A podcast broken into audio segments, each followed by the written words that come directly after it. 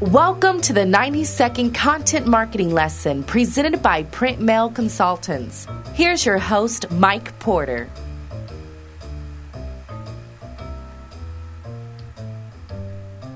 I spent the last three lessons talking about the concept of lead scoring and the two different components of a lead score. Last time I even suggested some point values for various contact actions.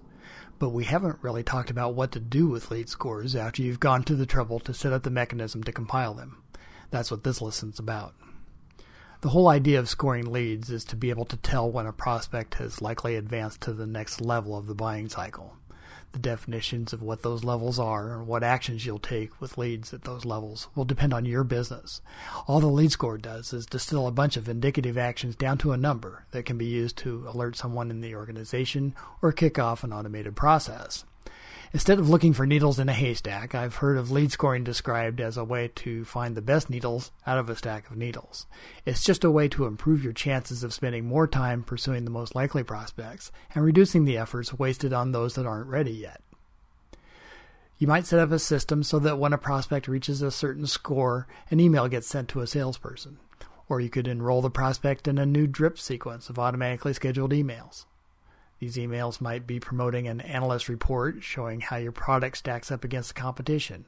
Or maybe they're designed to encourage prospects to agree to an online demonstration.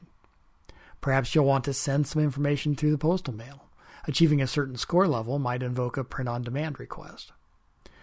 Once your sales staff has been alerted to heightened interest by a prospect, they can look at the marketing automation system or CRM and see exactly what actions led the lead to be accumulating those points.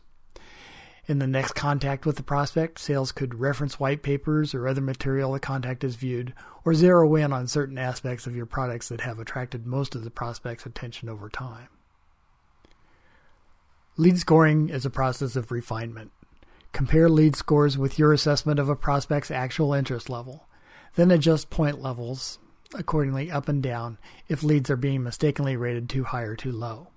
Over time, you can begin to rely more heavily on the scores as a trigger for appropriate action on your part. Well, that's all I've got on lead scoring, so tune in next time for a new topic on the 90 second content marketing lesson. Thanks for joining us. You can follow Mike on Twitter at PMCMike or visit www.printmailconsultants.com for more helpful information.